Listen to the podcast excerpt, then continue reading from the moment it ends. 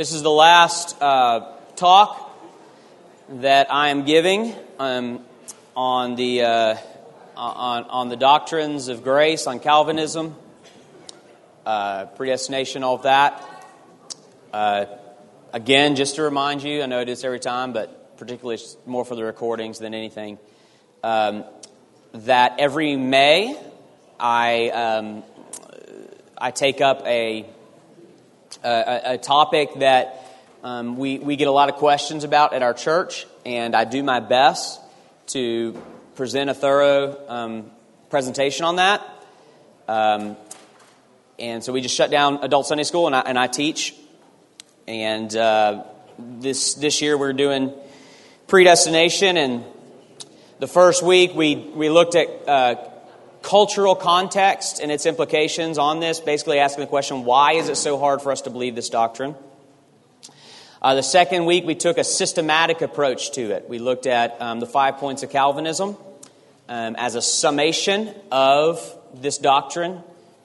Um, the third week, we took a more biblical, exegetical approach to it. We, uh, we opened up Romans 9 and just spent the whole time looking at that together and doing work with that passage.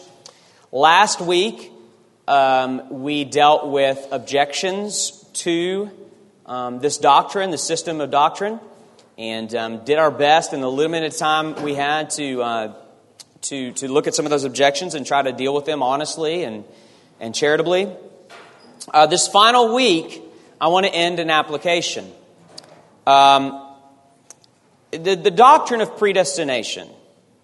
I would say if you were to. Mm, the biggest dilemma with the doctrine of predestination is for it to get out of the arena of your mind and a fun um, intellectual exercise that you get to do to scratch your curiosity, and for it to, it, to seep down into your life and overflow into your life. Because truly, the, the uh, applications and implications of such a high and, and mysterious doctrine is meant to. Uh, is meant to transform your life.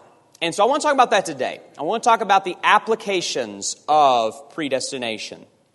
Let me start by um, reading an old um, hymn, um, an old Calvinist hymn, and I'm going to offer this as the antithesis of how you are supposed to respond to Calvinism. Uh, this is a, uh, thankfully, this is not a Presbyterian Calvinist hymn. This is a Baptist Calvinist hymn. Um, but this is, this is a true hymn. Here's, here is a, here's a stanza. We are the chosen few, let all the rest be damned. There's room enough in hell for you, we won't have heaven crammed.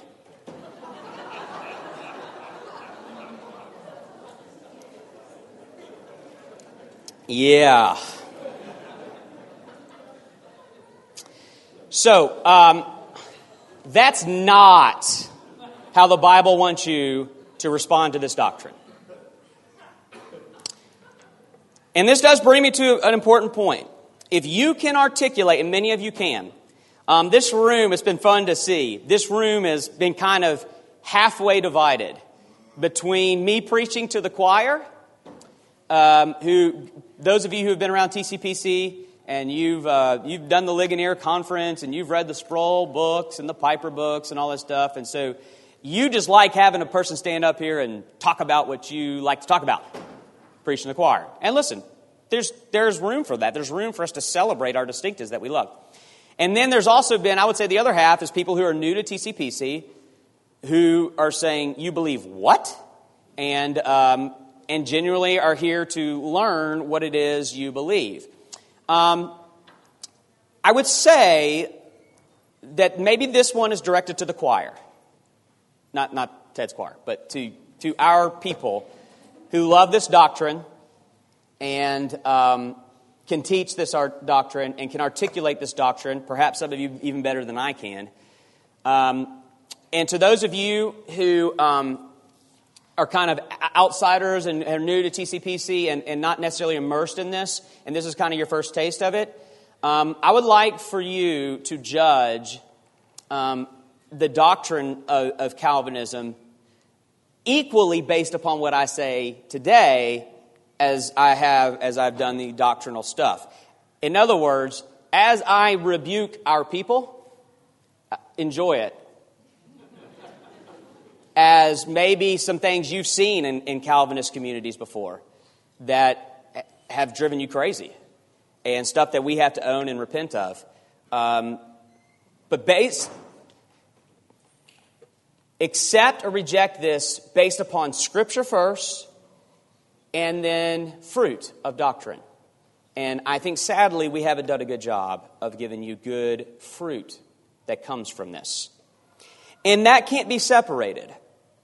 If you can articulate this theology better than anyone here, but you are not practicing this theology, then you are a bad theologian. Did you know that?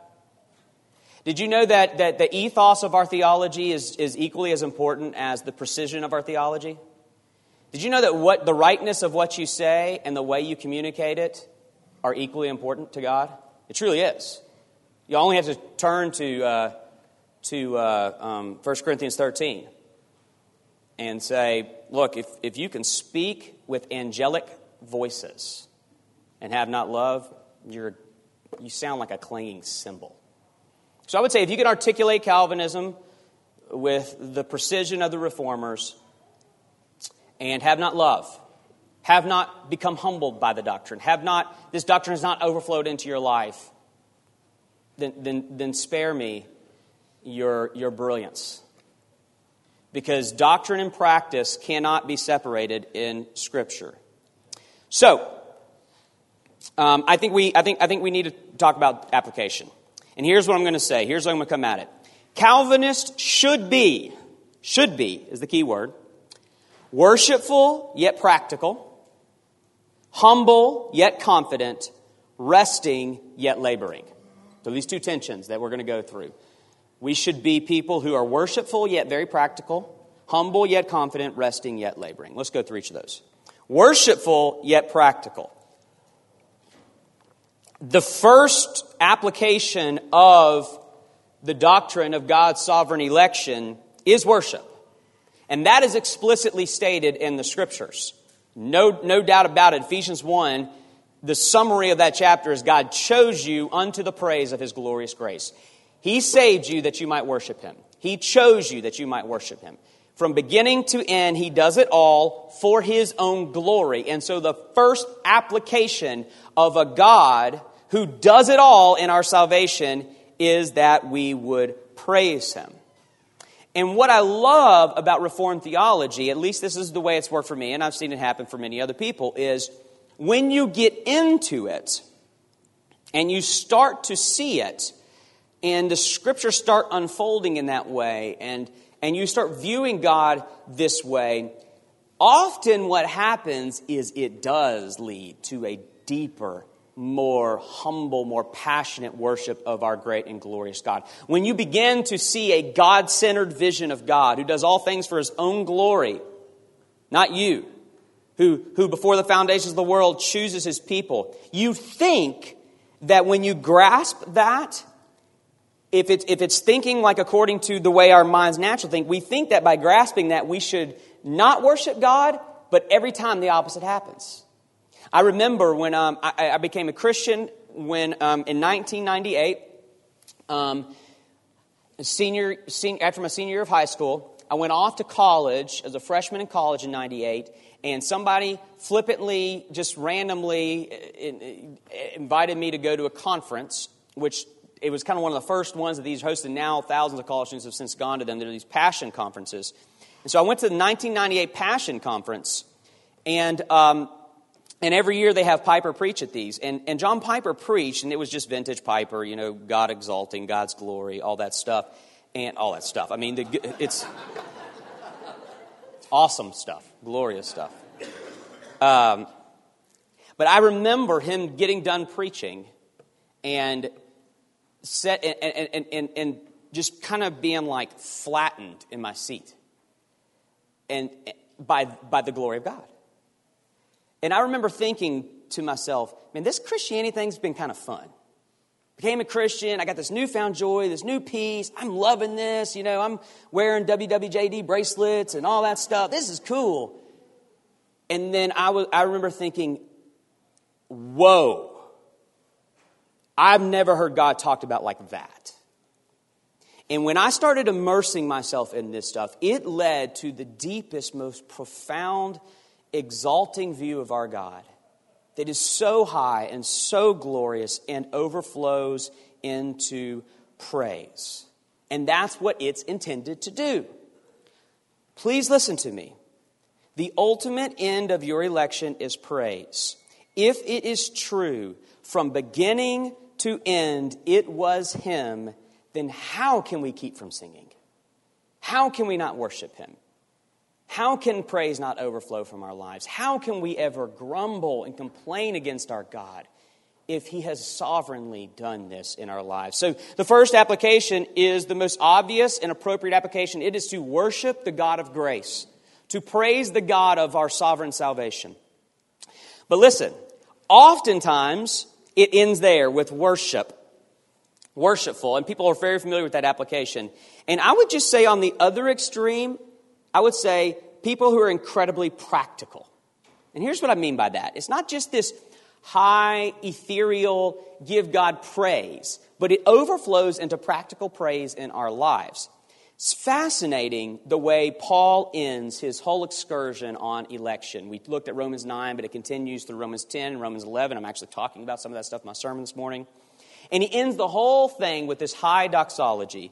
You've heard it many times. Oh, the depths of the riches and the wisdom and knowledge of God. How unsearchable are his judgments. How inscrutable are his ways. This is worship, right? He's responding to the doctrine of God's divine election. For who has known the mind of the Lord, or who has been his counselor, or who has given a gift to him that he might be repaid? For from him, through him, and to him are all things. To him be the glory. Worship, worship, worship. To him be the glory forever and ever. Amen. That's the end of Romans 11. Romans 12, verse 1. You know that verse, don't you? A lot of you do. Here's his application of worship. I appeal to you, therefore, brothers, therefore, I appeal to you by the mercies of God, by the free mercies of God, present your bodies as living sacrifices, holy and acceptable to God, which is your spiritual act of worship. And here's the connection he has won you over in this high and exalted doctrine of election, and, and we overflows into from him, through him, to him be all glory. He did it all. And then Paul says, You're right. Now offer your, if he did it all, he owns you, give it to him in praise. Don't just worship him in this, I give him thanks in some ethereal way. No, no. You praise him with all of you. All of your life now belongs to him in other words, what I'm trying to say is predestination is incredibly practical. Incredibly practical. What does it mean to be a father, a mother, an employee, an employer, to do leisure? What does it mean to do that underneath the reality that you were a hell-bound sinner who deserves nothing and God, before the foundations of the world, grabbed you and made you his own? What does that do to your life? How does that transform the way you go about life? How do you worship Him with the way you live your life? It overflows into very practical ways.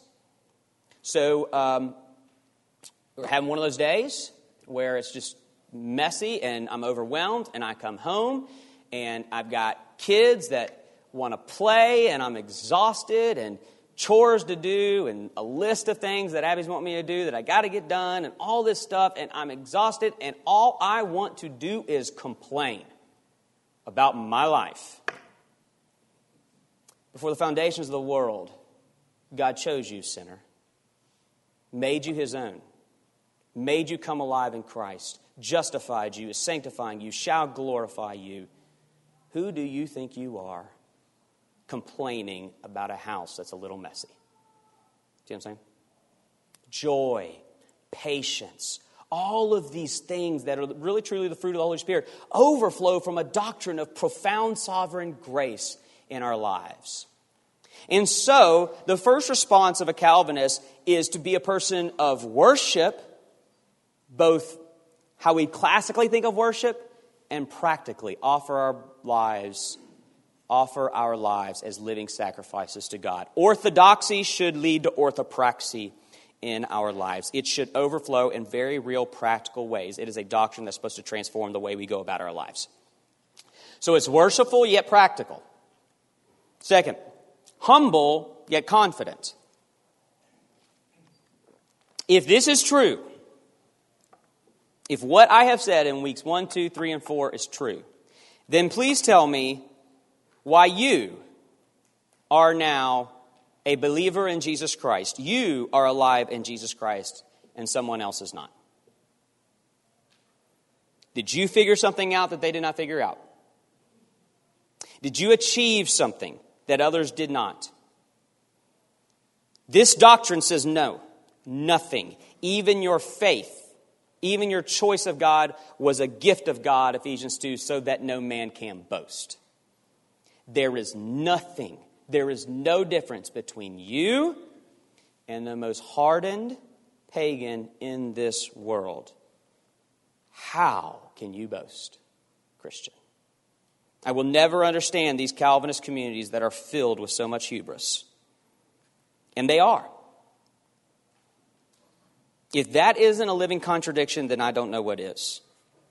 And, and honestly, I see them everywhere. And honestly, I've been a part of them.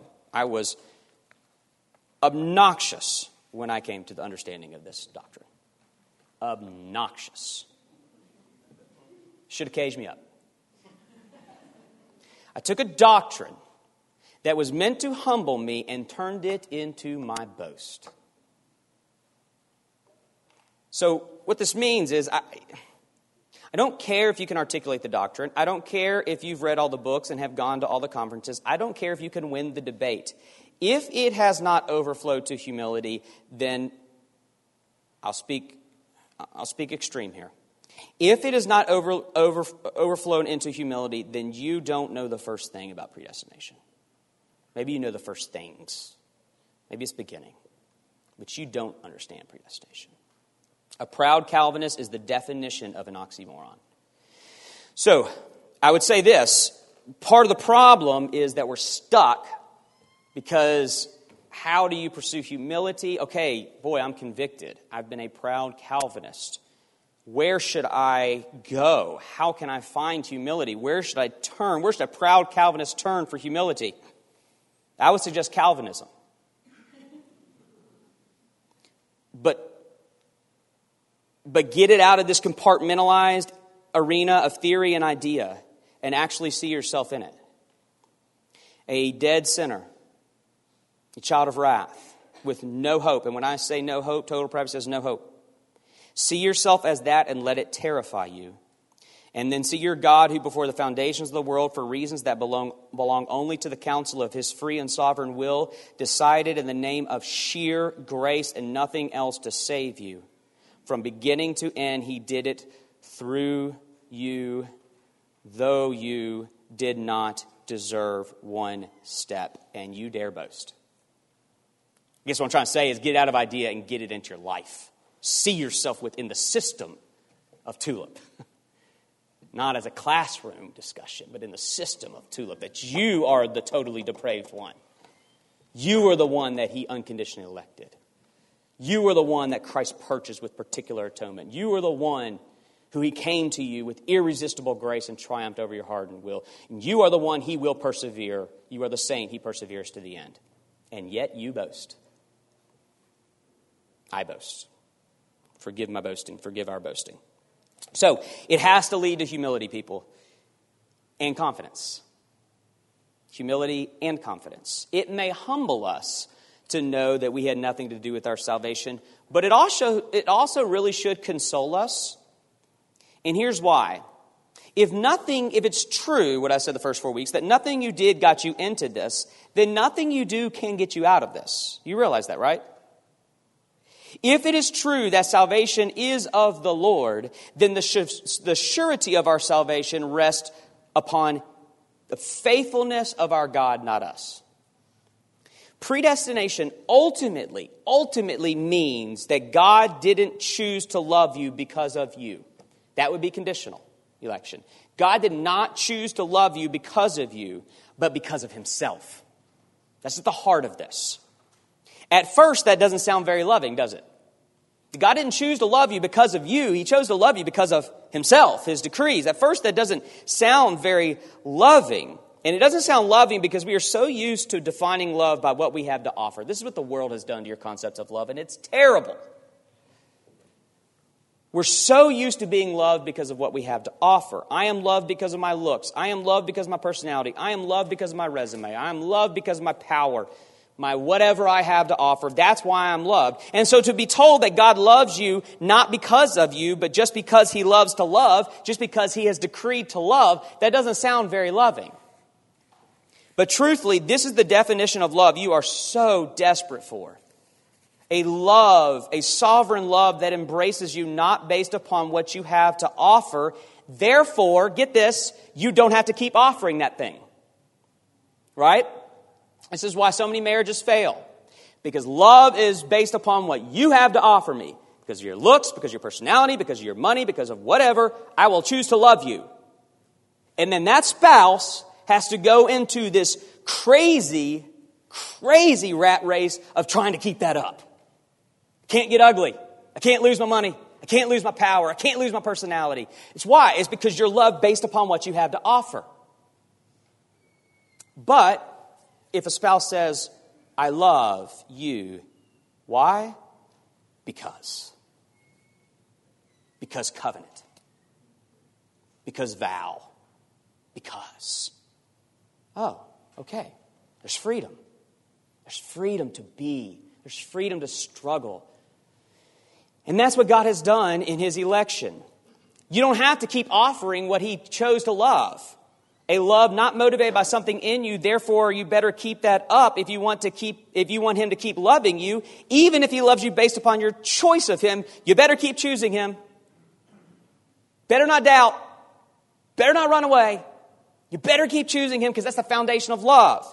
But if God loves you because He has decreed, if God loves you because of predestination,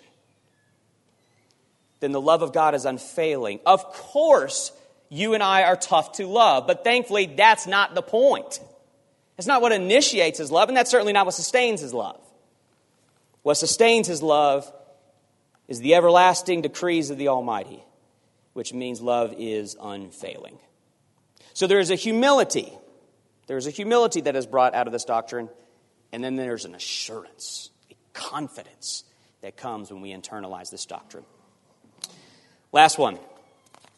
We are resting yet laboring. What do I mean by that? Um, resting, what is the doctrine of God's sovereignty over all things and even your salvation? What does that do?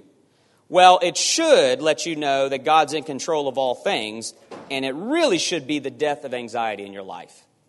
Wouldn't that be great? You laugh because you're all anxious messes. It should lead to rest. It should lead to peace. It should lead to Sabbath.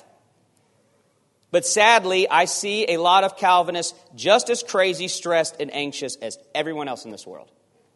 Because we haven't bought into the doctrine of God's sovereignty, we've bought into the doctrine of American productivity. That we got to perform. Either we believe in the sovereignty of God or we don't. And often we don't. We give lip service to the sovereignty of God, but we don't practice it. All these crazy Calvinists running around like the, we're in charge, like the world's on our shoulders, like we're running things.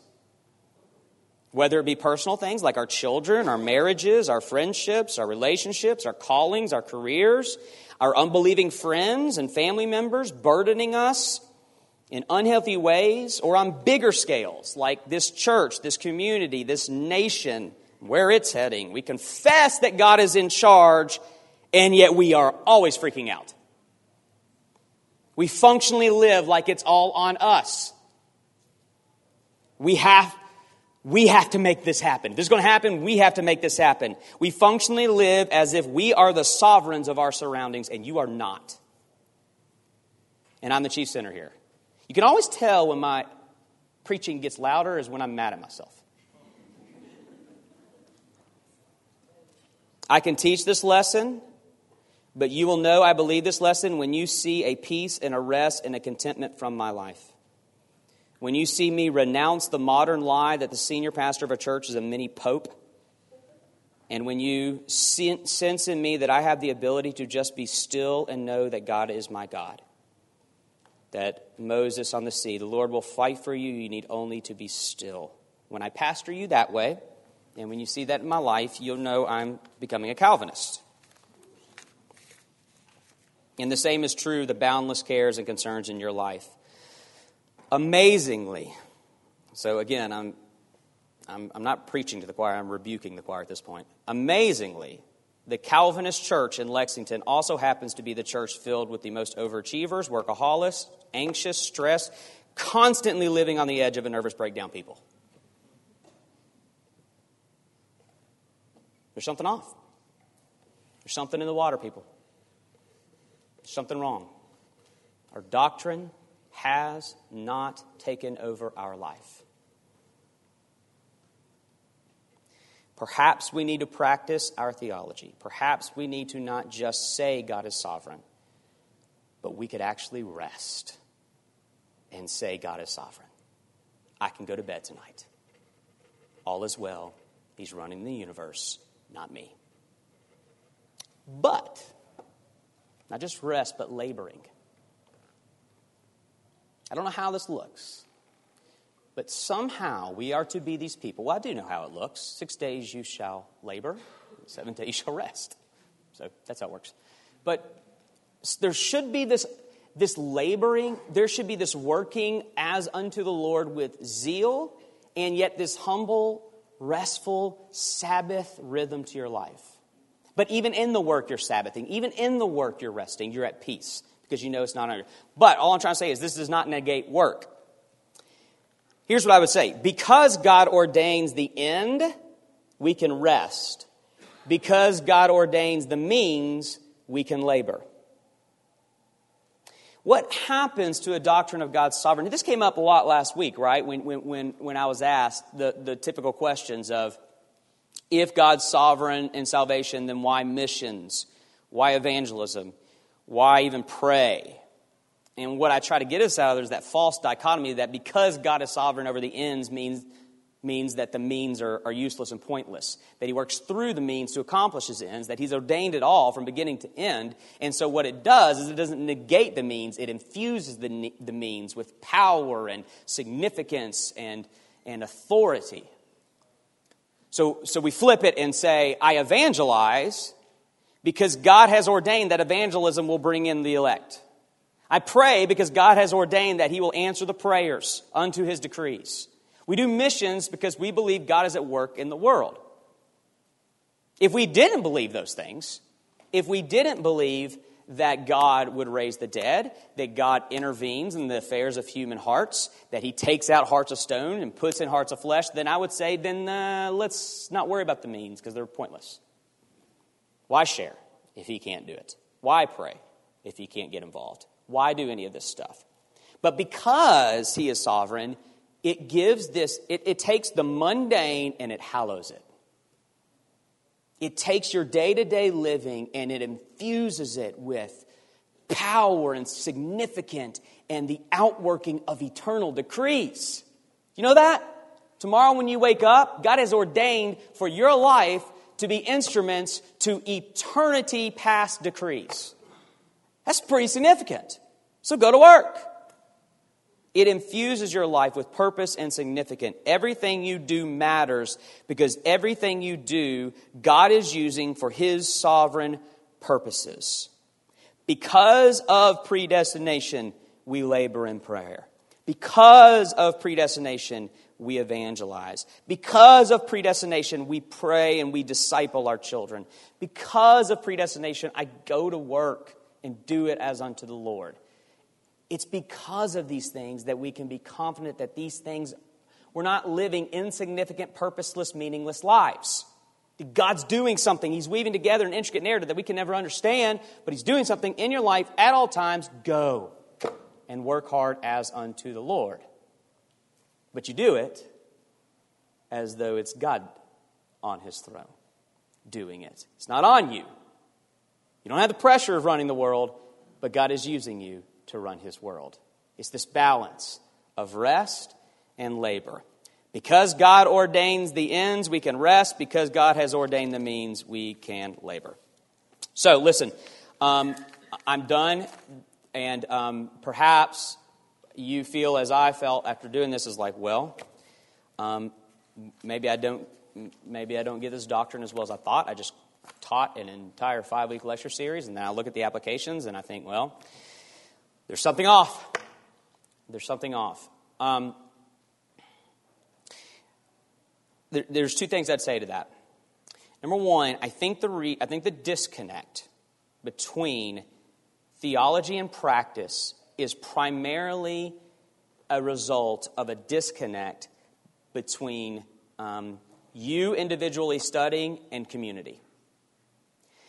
Here's what I'm trying to say doctrine was never meant to be your personal studies or even a study that just looks at doctrine. Okay? You have to do community right. So Calvinism needs to be fleshed out into community so that I will have somebody say to me, hey, Robert, Calvinism is supposed to lead to humility. Man, yesterday I saw the way you were speaking to your wife, and that, that just didn't look very humble. And I got to own that. So that community, so basically doctrinal studies give it to the mind, a community brings it to life, is what I'm trying to say. So you've got to live this stuff out. We don't just need to be a church that believes in Calvinism, we need to be a church in community living out Calvinism together. Because that'd be my first application. That's, that's the practical application of how we can get this down into our hearts and lives more. Um, the second application, I would say, is it's okay because, because, because God's in control. And you're allowed to struggle with these things. And you're allowed to be a bad example of what Calvinism looks like. And you're, ba- you're allowed to misapply the applications. If Calvinism wasn't true, you wouldn't be allowed to do that. But Calvinism is true. God is sovereign. For the foundations of the world, He loved you, He knew you, He chose you in Christ, He justified you, he sanctified you. He will glorify you. God is at work. You can rest. It's okay. Sinner, it's okay. So you messed it up. Great. God's, God's on the throne. He loves you. He's sovereign. You're okay. Now let's just rise up and repent in community. All right, let me pray. Lord, thank you for this time on this month, and I pray that it would be um, helpful and it would overflow into our lives not just in theory, but in practicalities. Lord, that we would be known as a church not just that believes this doctrine, but practices this doctrine. And I readily admit that flows from the leadership of the church. So I pray for myself, I pray for the pastoral team, and I pray for our elders that we would embody what it looks like to live as a Calvinist. We can teach it, God. You've equipped us to do that. I pray we would show our congregation what it means to live this way and that the doctrine becomes sweet and beautiful because they see it in our lives. They see humility, they see confidence, they see rest, and they see zeal. They see these tensions lived out that only your sovereignty can bring. Forgive us where we haven't done that, and I pray you would cultivate that more in our lives. Um, and as the chief repenter in my life, I pray. Um, and now, Lord, we go to worship you the God of sovereign grace. Thank you. You have chosen us unto the praise of your glorious grace. And so we collectively praise your glorious, sovereign, free grace together. Thank you, Father, for ordaining our salvation. Thank you, Jesus, for accomplishing our salvation. Thank you, Spirit, for applying your salvation. Three in one, together at work to save your people. Hallelujah. We praise your name. Amen.